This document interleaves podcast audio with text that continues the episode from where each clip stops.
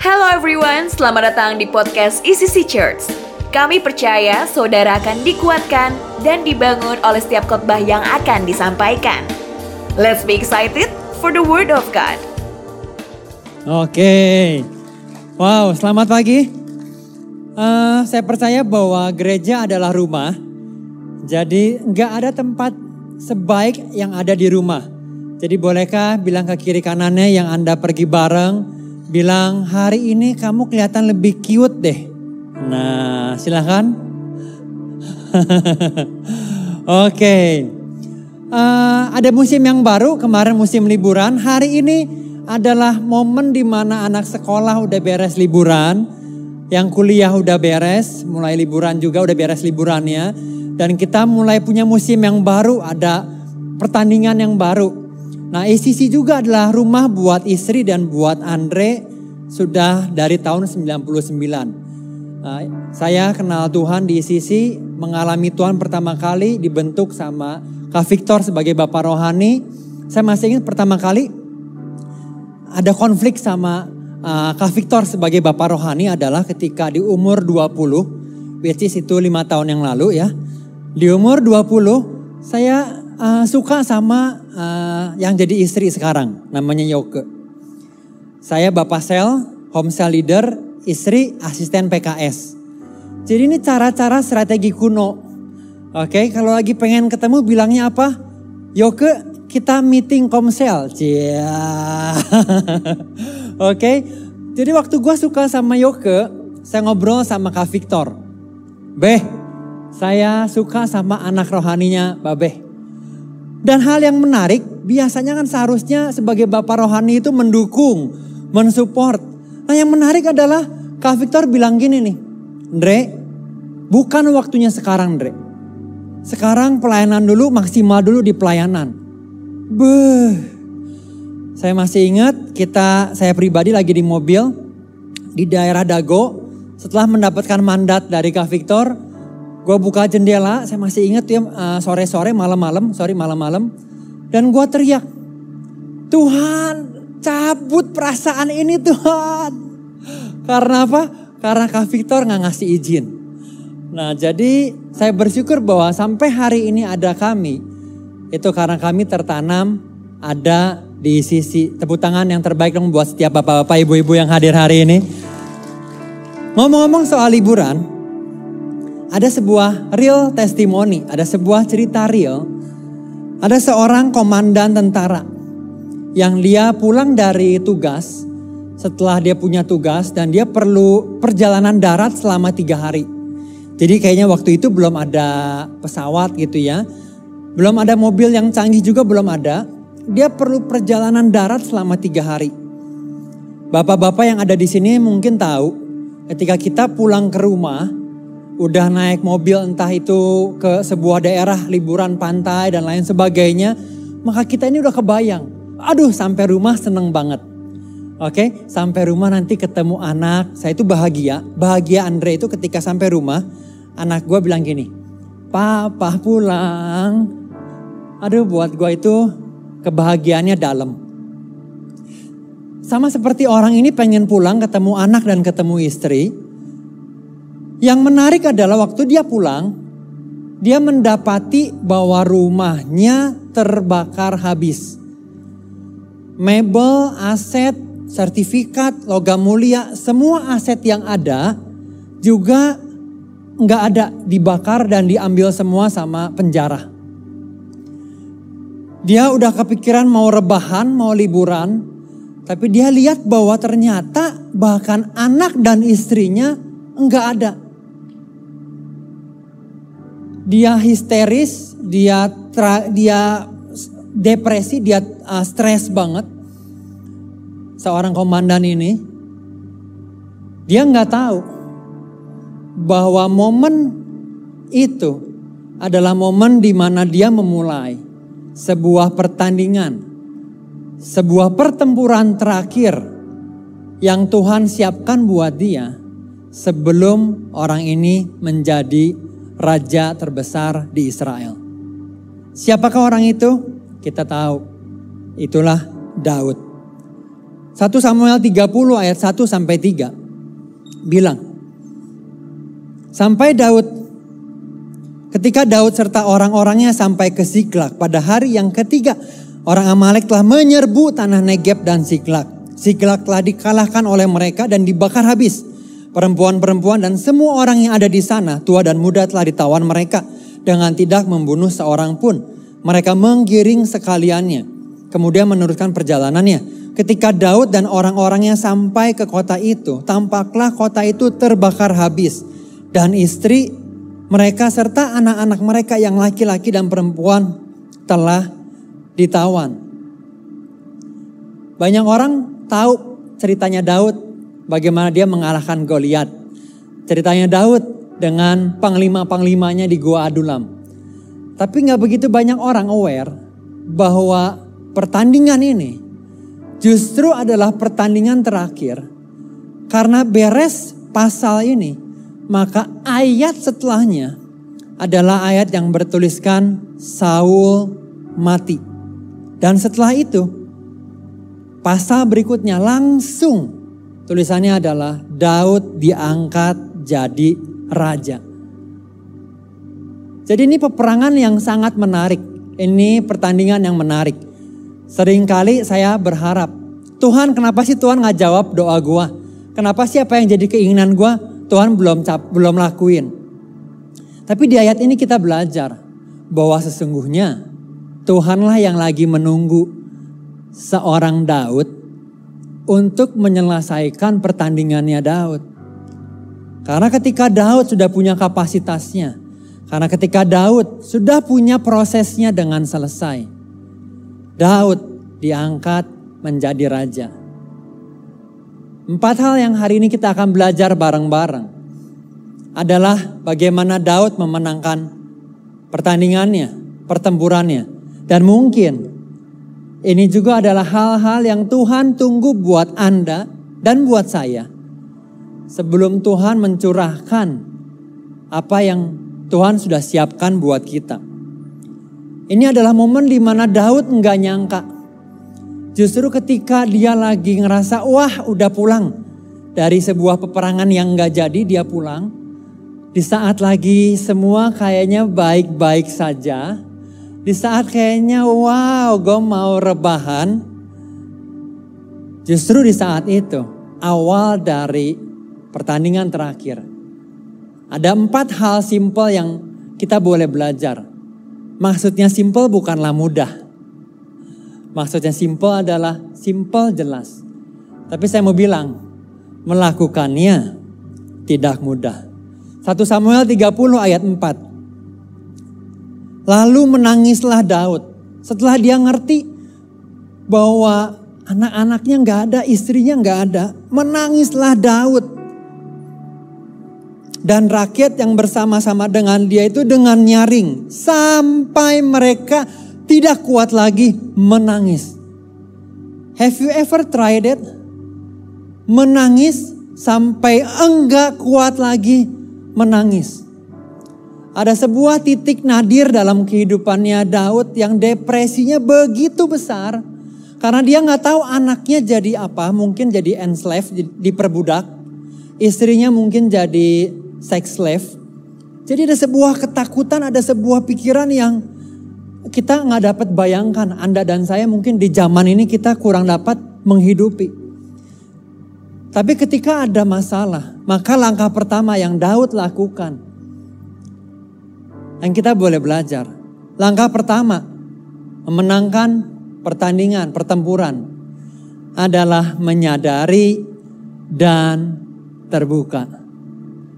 Daud enggak ignorance, Daud enggak positif toxicity, uh, toxicity zaman sekarang, oke? Okay? Oh enggak lah, tenang, tenang, tenang. Ya semua akan baik-baik aja. Positif tentunya lebih bagus daripada negatif. Tapi bukankah kita ngalamin ada di momen-momen bahwa positif aja sering kali enggak cukup. Kita perlu benar-benar iman yang dari Tuhan. Ketika Daud menyadari. Ketika Andre menyadari bahwa iya ya dalam kehidupan saya pribadi ada banyak dosa, keterbatasan hambatan, ada banyak masalah. Bahwa hidup saya hari-hari ini itu enggak baik-baik saja. Ketika Daud menyadari, Daud terbuka. Apa yang Daud lakukan? Daud menangis sampai tidak kuat lagi menangis. Daud berduka, Daud meratapi. Kita ada di sebuah generasi yang mungkin umur-umurnya selevel Andre. Udah tua berarti ya. Kita katanya kita adalah happy face in sad generation. Di sosmed kita happy semua ya, traveling dan liburan. Sebenarnya dalam hati kita uh, berat gitu ya.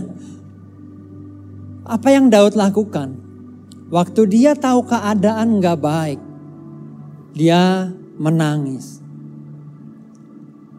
Ada banyak orang melakukan segala sesuatu ketika dia kena masalah. Ketika ada major failure dalam hidupnya dia. Dia lakukan banyak hal. Kecuali dia berduka. Dia sibukin sama main golf, main tenis, naik sepeda. Dia sibukin sampai malam supaya nggak keingetan masalahnya dia. Tapi apa yang Daud lakuin? Dia open, dia menangis. Ada banyak orang ketika ada problem, dia menghindar dari berduka, nonton Netflix, dia kabur, dia posting di IG. Tapi hari ini kita belajar dari seorang Daud bahwa dia Tuhan tolong Tuhan. Bahkan langkah pertama dari mental health. Ketika kita kena musibah, langkah pertama adalah meratap, grieving. Grieving adalah langkah pertama ketika kita masuk sebuah fase yang besar, yang berat dalam hidup kita. It's okay untuk kita menangis. Saya suka bilang sama anak gue yang cowok, Sevo lagi kenapa? Sevo lagi sedih ya. Saya sebagai orang tua membantu dia ngerti, oh gue itu lagi keadaannya lagi apa? Oh Sevo lagi sedih. It's okay untuk sedih. Sevo nangis, it's okay untuk nangis. Bahkan ada sebuah pelayanan yang namanya adalah the ministry of presence. Ketika kita ketemu teman, ketemu saudara anak komsel, yang ngalamin musibah yang besar. Ministry of Present. Dia nggak butuh sermonnya kamu, dia nggak butuh motivasi, dia butuh skinnya kita. Just come up and shut up. Datang dan diam. Semakin besar pain yang seseorang alamin, maka semakin sedikit kata yang kita perlu pakai. Datang dan dengerin dia. The ministry of presence. Kita bersyukur kalau hari-hari ini kita boleh punya teman. Lebih bersyukur kalau kita boleh punya teman yang ketawa bareng. Oh itu berharga hari-hari ini. Oke. Okay? Jarang kita punya teman yang ketika kita menangis, dan dia boleh nangis sama kita barengan. Role model itu diberikan sama Tuhan Yesus. Di Yohanes 11 ayat 35. Bahkan ini adalah ayat paling pendek di versi bahasa Inggris. Oke? Okay? Jadi kalau kita hari ini uh, memory verse apalin ayat Alkitab.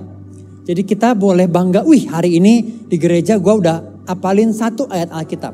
Apa itu? Yohanes 11 ayat 35. John 11 verse 35. Jesus wept. Tuhan menangis. Adalah sebuah anugerah. Ketika kita menangis, kita tahu bahwa Tuhan ikut merasakan dan bahkan Tuhan ikut menangis bersama dengan kita. Ada banyak orang di luar sana yang sedih kalau temannya seneng. Dan seneng kalau temannya sedih. Tapi Tuhan, ketika kita sedih dengan semua keterbatasan yang kita punya, Tuhan ikut bersedih. Lalu apa yang Daud lakukan? setelah menyadari dan menangis. Dan dia terbuka. Apa yang Daud lakukan menarik sekali. 1 Samuel 30 ayat ke-6. Oke, bukan hanya itu aja. Maka wah ini nih. Ya, titik nadir dalam kehidupan yaitu Daud sangat terjepit. Apa yang bikin Daud terjepit? Bukan hanya dia stres karena dia nggak tahu anaknya di mana, istrinya di mana, tapi rakyat mengatakan hendak melempari dia dengan batu. Seluruh rakyat telah pedih hati, masing-masing karena anaknya laki-laki dan perempuan. Tetapi, wah keren banget. Teman-temannya dia, orang-orang yang dia udah bangun, orang-orang yang dia dengar curhatnya, orang-orang yang dia bangkitkan waktu lagi di gua Adulam, orang-orang yang dia care, udah mulai ambil batu. Oke, lagi nangis, Daud lagi sedih, Pikirannya teman-temannya yang dulu ngerasa Daud, you go, I go. Ya lu mati, lu jam, gua jam. Ketika ngalamin ini, orang-orang udah mulai ambil batu. Nah ini klasikal dalam hal organisasi. Kalau Anda punya bisnis, ketika bisnis nggak bagus, maka biasanya ya orang-orang mulai udah bilang salibkan dia. Kalau di sini nih di ICC keadaan nggak bagus, maka mulai kanala lah ya biasa yang mulai salibkan, lempar pakai batu. Klasikal dari zaman dulu, dari zaman Daud. Tapi firman Tuhan menarik. Tetapi asik ya. Semua hal boleh nggak bagus. Tetapi asik banget keadaan, kondisi ekonomi, hubungan sama anak, ya malam-malam pulang ini udah bete banget nih. Gue punya pembelaan untuk saya ngelakuin yang gak bener. Tetapi Daud menguatkan kepercayaannya kepada Tuhan Allahnya. Wow. Berat ini nih. Inilah karakter seorang raja. Ada tiga respons ketika kita punya masalah. Bapak-bapak, ibu-ibu, saudara-saudara. Yang pertama adalah kita excuse. Ketika punya masalah. Hal yang mudah adalah gua itu memang dari dulu begini. Nah, oke, okay? gua itu tipenya nggak bisa senyum. Gua itu dari dulu memang orangnya cemburuan. Gua itu memang nggak bisa berhasil. Orang boleh pilih yang pertama excuse. Gua itu dulu kuliahnya nggak berhubungan sama kerjaan. Yang kedua, accuse. Bukan hanya excuse, tapi dia mulai nunjuk orang. Dari mana ini? Dari peradaban pertama kali Adam dan Hawa udah punya polanya begini. Waktu Tuhan nanya sama Adam, pria, apakah kamu makan buah yang kuberikan, yang yang saya larang, sorry. Jawaban Adam apa? Wanita ya jadi dia bilangin wanita yang kau berikan. Asik ya jadi pria. Kalau ada problem? Wanita yang kau berikan. Jadi the real problem menurut Adam is never me. Tuhan yang berikan. Yang kedua adalah excuse. Eh yang kedua accuse. Dua ini adalah gaya hidup yang blaming. Bukan karena gua. Problemnya bukan di saya. Karena dia. Gua begini, gua nggak happy, suami gua sih salah nikah. Gua nggak happy gini ya, karena tahun kemarin sisi ini datang investasi bodong, duit gua hilang. Gua nggak maksimal karena apa? Karena papa, karena Pak Rituan Kamil, karena semua aja. Problemnya bukan di gua. Yang ketiga yang kita boleh pilih, itu yang Daud pilih. Yaitu Daud bukannya excuse, dia nggak accuse, tapi dia choose. Dia memilih.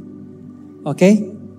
Dia milih, oke. Okay, saya perlu memilih. Yang Daud pilih adalah Daud menguatkan kepercayaannya kepada Tuhan. Boleh bilang kiri kanannya. menguatkan kepercayaan kepada Tuhan.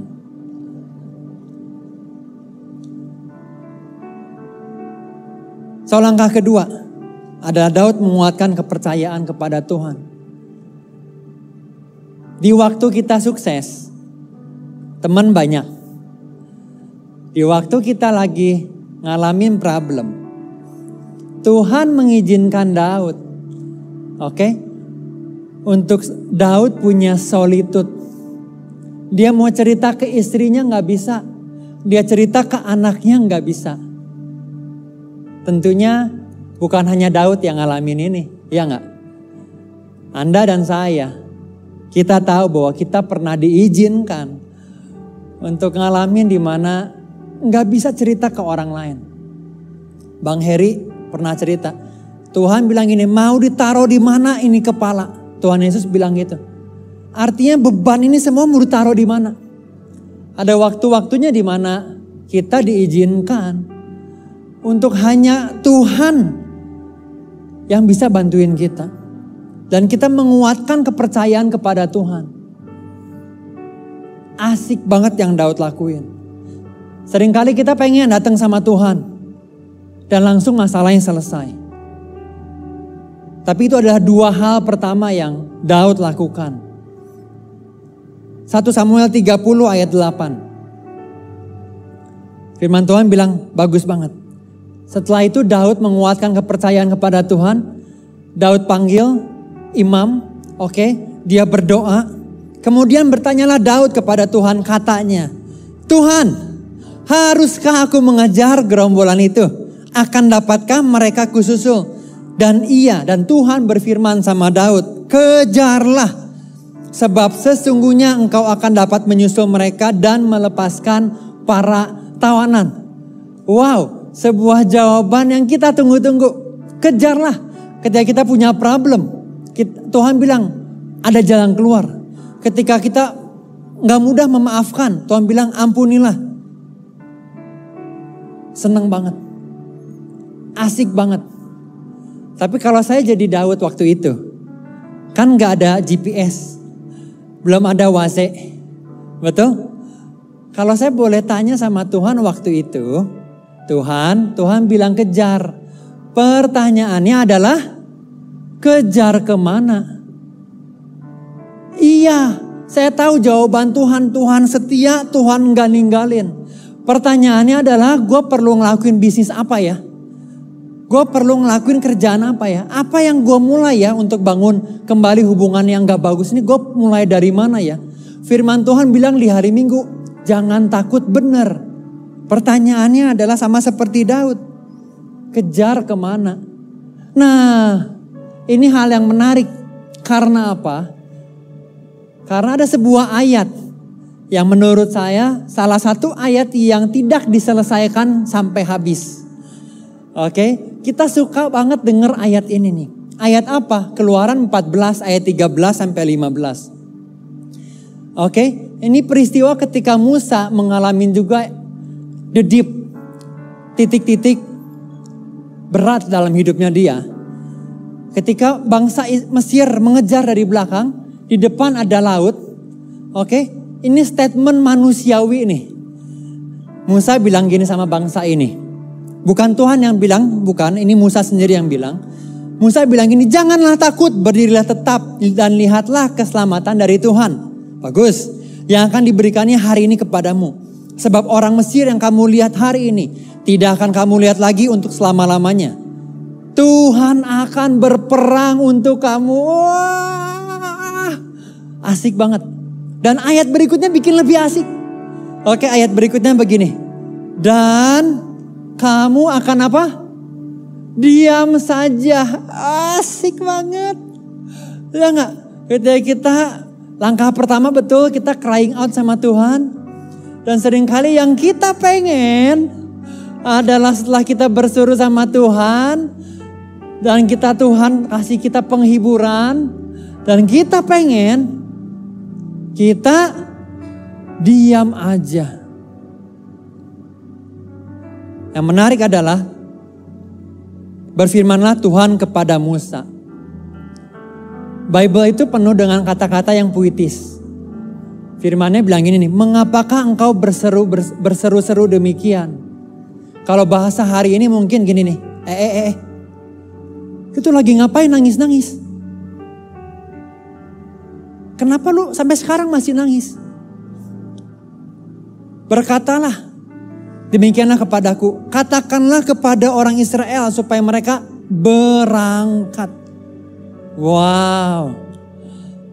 Langkah pertama, yes, penghiburan kekuatan kita datang hanya dari Tuhan.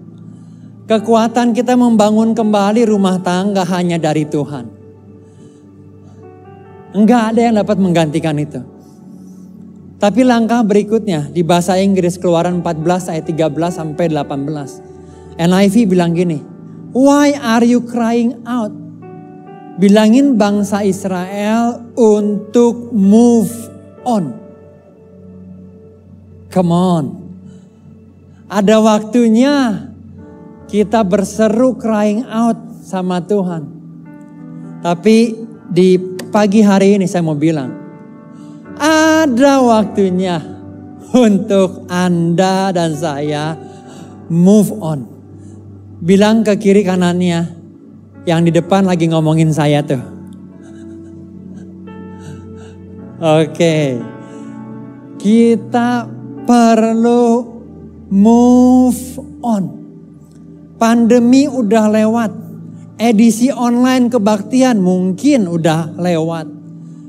Oke, masalah-masalah rumah tangga. Suami salah dan minta maaf udah lewat. Udah minta maaf. Mau hidup yang benar sepakat bangun lagi. Istri financially nggak invest di tempat yang benar, it's okay. Hari ini saya mau bilang, kita perlu move on. Bagaimana dengan Daud? 1 Samuel 30 ayat 11 sampai 15. Daud nanya, "Oke, okay, Bos, siap. Saya berjalan, saya kejar." Menarik banget ya. Nggak dikasih tahu ke mana. Ayat ke-11. Mau tahu kan? Bagaimana Daud menemukan destination. Bagaimana Daud menemukan miracle dalam hidupnya. Ternyata lewat hal-hal yang saya pribadi sering kali nggak aware. Kemudian mereka menemui seorang Mesir di padang, lalu membawanya kepada Daud. Mereka memberi dia roti, lalu makanlah ia. Kemudian mereka memberi dia minum air dan memberikan kepadanya sepotong kue ara dan dua buah kue kismis. Dan setelah dimakannya ia segar kembali. Sebab ia tidak makan dan minum selama tiga hari tiga makan tiga hari tiga malam. Kemudian bertanyalah Daud kepadanya, budak siapakah engkau? Dan dari manakah engkau? Jawabnya aku ini seorang pemuda Mesir. Budak kepunyaan seorang Amalek tuanku meninggalkan aku karena tiga hari yang lalu aku jatuh sakit. Kami telah menyerbu tanah Negeb orang Kreti dan daerah Yehuda dan tanah Negeb Kaleb. Dan Ziklag telah kami bakar habis. Daud bertanya kepadanya, dapatkah engkau menunjukkan jalan kepadaku ke gerombolan itu? Katanya bersumpahlah kepadaku demi Allah bahwa engkau tidak akan membunuh aku dan tidak akan menyerahkan aku ke dalam tangan tuanku itu. Maka aku akan menunjuk jalan kepadamu ke gerombolan itu. Wow, ini anomali sekali. Timnya dia lagi marah, gimana sih bos? Keadaan keuangan kita nggak bagus. Timnya dia lagi stres, lu nih ya pemimpin nggak bener, Waktu dia ketemu seorang Mesir budak di jalan, dia bantuin dia, dikasih kue, dikasih kismis, dikasih minum. Teman-temannya tadi yang udah selesai mau lempar batu nggak jadi, liatin Daud, makanan udah sedikit, stres lagi besar. Apa yang Daud lakuin? Dia malah bantuin orang lain. Dia kok malah ngurusin. Lu nggak tahu apa hidup kita udah kurang tragis apa nih hidup kita hari ini. Kok lu bisa-bisanya masih pikirin komsel. Masih bisa-bisanya lu kasih makan ke orang lain. Yang ketiga, langkah yang Daud lakukan. adalah Daud melayani orang lain. Your miracle might be found in your service to others. Your destination, your purpose of life. Kalau hari-hari kita bosan, kalau hari-hari kita nggak tahu apa yang Tuhan mau buat kita, Anda akan temukan ketika Anda melayani orang lain. Ada sebuah mantra di rumah kita yang Andre coba hidupi. Yaitu ketika ada problem, ketika saya dikritik, baik itu fair ataupun gak fair. Ketika ada masalah, ketika lagi bosen, ketika nggak tahu mau apa, maka saya bilang sama diri sendiri, Andre is not about you. Ketika bisnis financial lagi nggak bagus, it's not about you. Ketika aset lagi bagus, it's not about you. Ketika lakuin sebuah hal, bagus atau nggak bagus, Andre ini bukan tentang kamu Andre. Ketika perlu tetap melayani walaupun sebenarnya hatinya nggak pengen melayani. It's not about me. Ketika lagi duduk dan dengerin yang khotbahnya kok kayaknya nggak asik. Bilang sama diri sendiri, it's not about me. Ketika bulan depan ada yang namanya janji iman dan mungkin ah ini momennya nggak pas banget. Cara dia ambil angle-nya janji iman kayaknya nggak pas.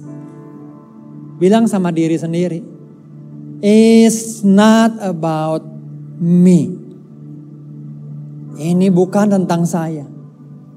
Dosa, bahasa Inggrisnya, sin di tengah-tengah sin adalah huruf I. Problem rumah tangga terus menerus ada ketika di tengahnya adalah I. Pride, kesombongan yang akhirnya mendahului kejatuhan. Ketika saya sebagai suami enggak dong, istri yang ikut kayak gua dong. Kok lu nggak menghargai saya? Ketika I, maka adalah pride dan sin. Bahkan kejahatan, crime. Di tengahnya adalah I. Masalah hidup kita. Karena peperangan kita dengan diri sendiri. Hawa nafsu yang bergejolak ada sebuah statement yang bagus. Most of your problem, kebanyakan dari masalah kita nggak akan ada kalau kita punya kemampuan menahan gratifikasi. Most of your problem ada terjadi because of your inability inability to delay gratification. Enggak, saya pengen sekarang. Saya pengen beli handphone sekarang. Duitnya belum ada, cicil. Gue pengen mobil sekarang. Gue pengen gue cerita sekarang juga nih ya. Kamu dengerin saya ya. Sekarang. Kebanyakan problem kita akan gak jadi problem. Kalau kita punya kemampuan mendelay, menunda gratifikasi. Langkah keempat dan langkah terakhir Beberapa mulai gelisah soalnya. Oke, 1 Samuel 30 ayat 24. Akhirnya Daud dengan bantuan orang Mesir tersebut, Daud berhasil menemukan orang Amalek dan akhirnya dia berhasil menyelamatkan anak istri dan seluruh hartanya mereka. Wow, dalam hidup gitu gak sih? Ada yang namanya lembah. Oke. Okay? Tapi lembah enggak selamanya. Ada waktunya naik. Kita boleh belajar dari sebuah habitnya Daud. Tanpa ada yang ngasih sermon. Tanpa ada yang ngasih ayat. Kok bisa ya Daud begini? 1 Samuel 30 ayat 24. Akhirnya setelah dia mengejar orang Amalek. Dari 600 pasukannya, 200 bilang gini, om cukup om. Ya, enough is enough Udah lu kejar aja. istri gue mati nggak apa-apa, gue capek banget. Ada 200 orang yang menyerah. Oke, okay? custom saat itu adalah kalau akhirnya mereka bisa menjarah, menemukan harta, maka yang berperang aja tuh yang dapetin. Menariknya, anomalinya seorang Daud lagi-lagi. Dia bilang ini sebab bagian orang yang tinggal di dekat barang-barang adalah sama seperti bagian orang yang pergi berperang. Itu akan dibagi sama-sama. 1 Samuel ayat 30 ayat 26. Ayat terakhir yang kita baca hari ini. Ketika Daud sampai ke Siglak. Dikirimnyalah sebagian dari jarahan itu kepada para tua-tua di Yehuda. Kepada teman-temannya dengan pesan. Inilah pemberian kepadamu dari jarahan yang dirampas dari musuh Tuhan. Keren banget. Langkah keempat dan terakhir. Gaya hidupnya Daud itu memberi. Gaya hidupnya Daud itu ketika dia punya, aduh gue tuh nggak bisa nggak ngasih. Aduh gue tuh pengennya ngasih. Dikasihnya teman-temannya lebih dari satu, nggak tahu berapa orang tua-tua Yehuda dikasih. Aduh gue tuh pengennya ngasih. Sama seperti bapak kepada anak. Pengennya ngasih. Gaya hidupnya Daud adalah memberi. Ketika dia tahu bahwa aduh Tuhan ini anugerah gue bisa kerja, saya bisa punya income, ini anugerah. Saya itu pengennya memberi. Yang menarik bapak-bapak ibu-ibu, persis setelah ayat memberi, maka Anda perlu lihat 1 Samuel 31. Judul perikopnya adalah Saul mati. Dan setelah itu judul perikopnya adalah Daud menjadi raja. Jadi Tuhan itu lagi nunggu-nunggu nih. Udah siap belum ya? Hatinya kapasitas Daud ketika punya pressure Arti kata sigla kalau Anda googling salah satunya adalah to reveal. Mengeluarkan apa yang ada di dalam kita. Berat. Dibutuhkan peperangan di Siklak daerah kecil yang banyak orang nggak aware.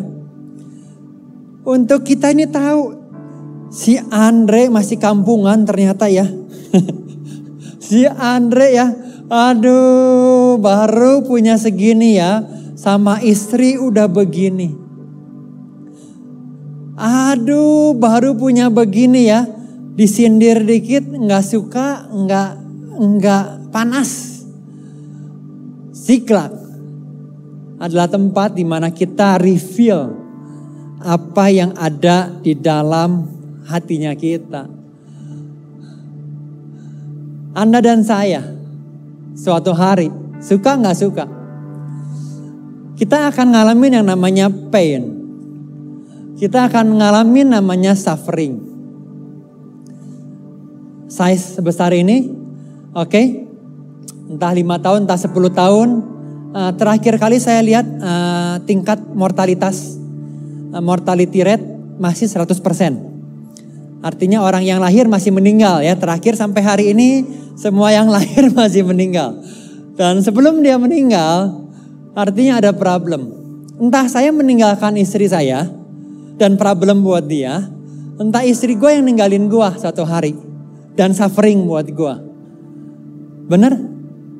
Ada tiga jenis suffering. Yang pertama adalah self-imposed suffering. Suffering bukan karena faktor eksternal tapi suffering karena makan berantakan. Karena ngatur uang gak bagus. Ada dalam hutang hari-hari ini.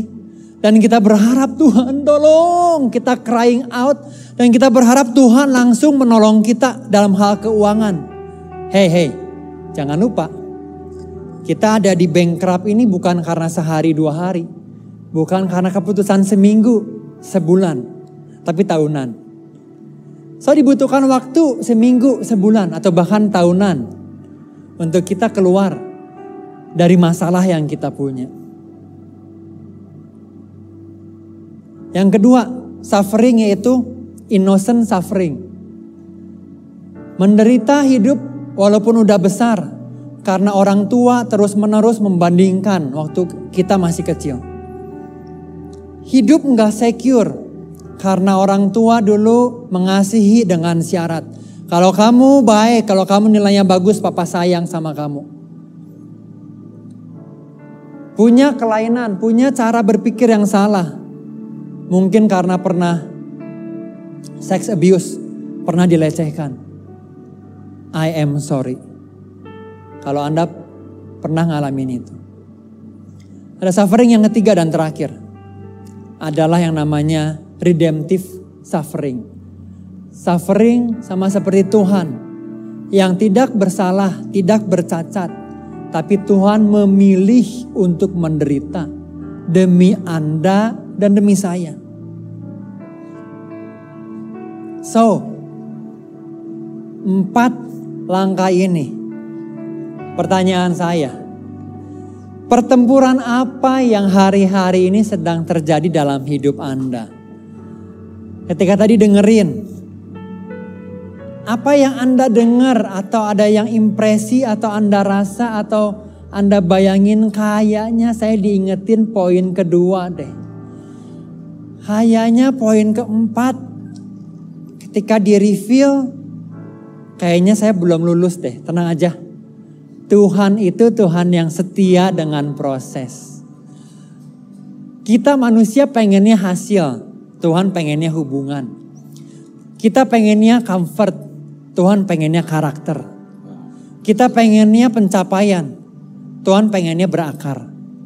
Ketika dia lihat Anda dan saya, Wah, kayaknya udah bagus nih. Udah siap jadi raja nih. Udah siap jadi pemenang nih. Wah, kayaknya udah disiap untuk dipercayakan hal-hal yang besar. Wah, kayaknya karakternya, sikap hatinya, ah udah nggak tahan. Sama seperti Bapak. Empat hari yang lalu saya diajakin sama anak rohani saya, Philip Sally. Salah satu pasangan paling generous yang saya tahu Philip Sally akhirnya saya ngobrol udah beres. Saya jalan sama anak gue yang paling kecil di mall.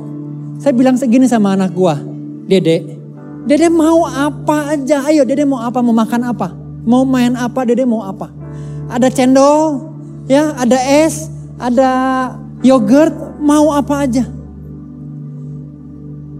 Eh Bapak di surga gitu loh menurut saya.